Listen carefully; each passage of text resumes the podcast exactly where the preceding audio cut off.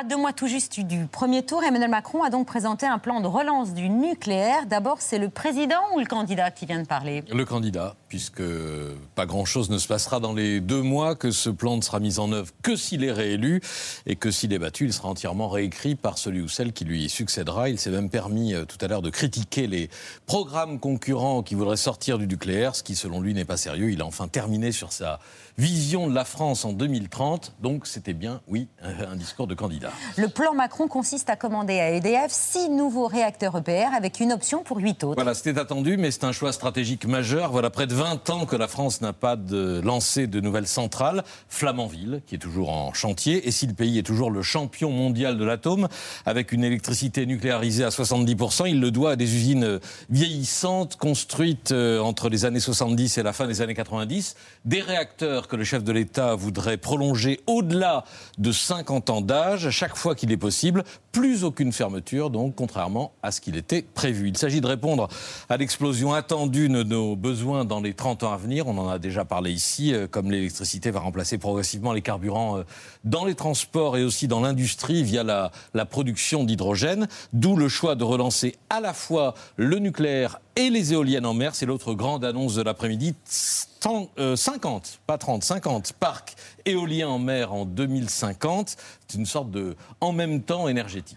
C'est un revirement de son quinquennat. Oui, Emmanuel Macron avait le nucléaire timide en 2017. Il insistait surtout sur la réduction du nucléaire à 50% de la production électrique avec la fermeture programmée de 14 réacteurs, ce qui avait été voté euh, en 2019. En 2009, pardon, comme ministre de l'économie, il a autorisé la vente à, General Electric des activités nucléaires d'Alstom, celles qui vont maintenant revenir à EDF.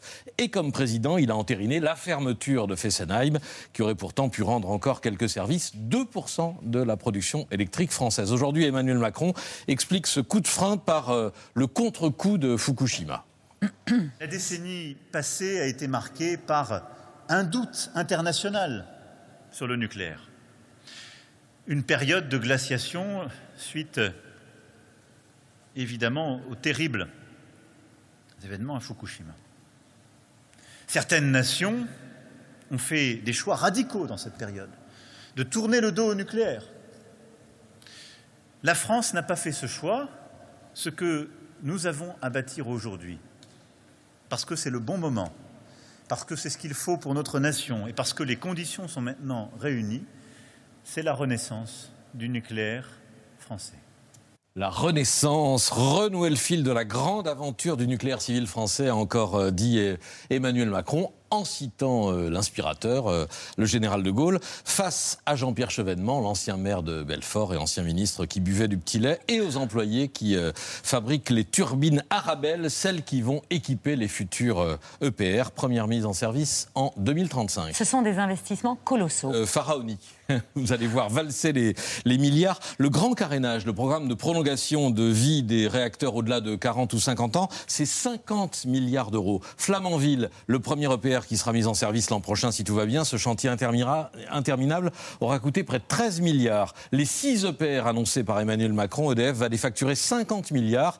Et côté renouvelable, les 7 projets en cours d'éoliennes en mer, en attendant les autres, sont évalués en tout à une trentaine de milliards, mais tout cela euh, sera versé évidemment, en tout cas cela mérite, euh, au grand débat présidentiel à venir.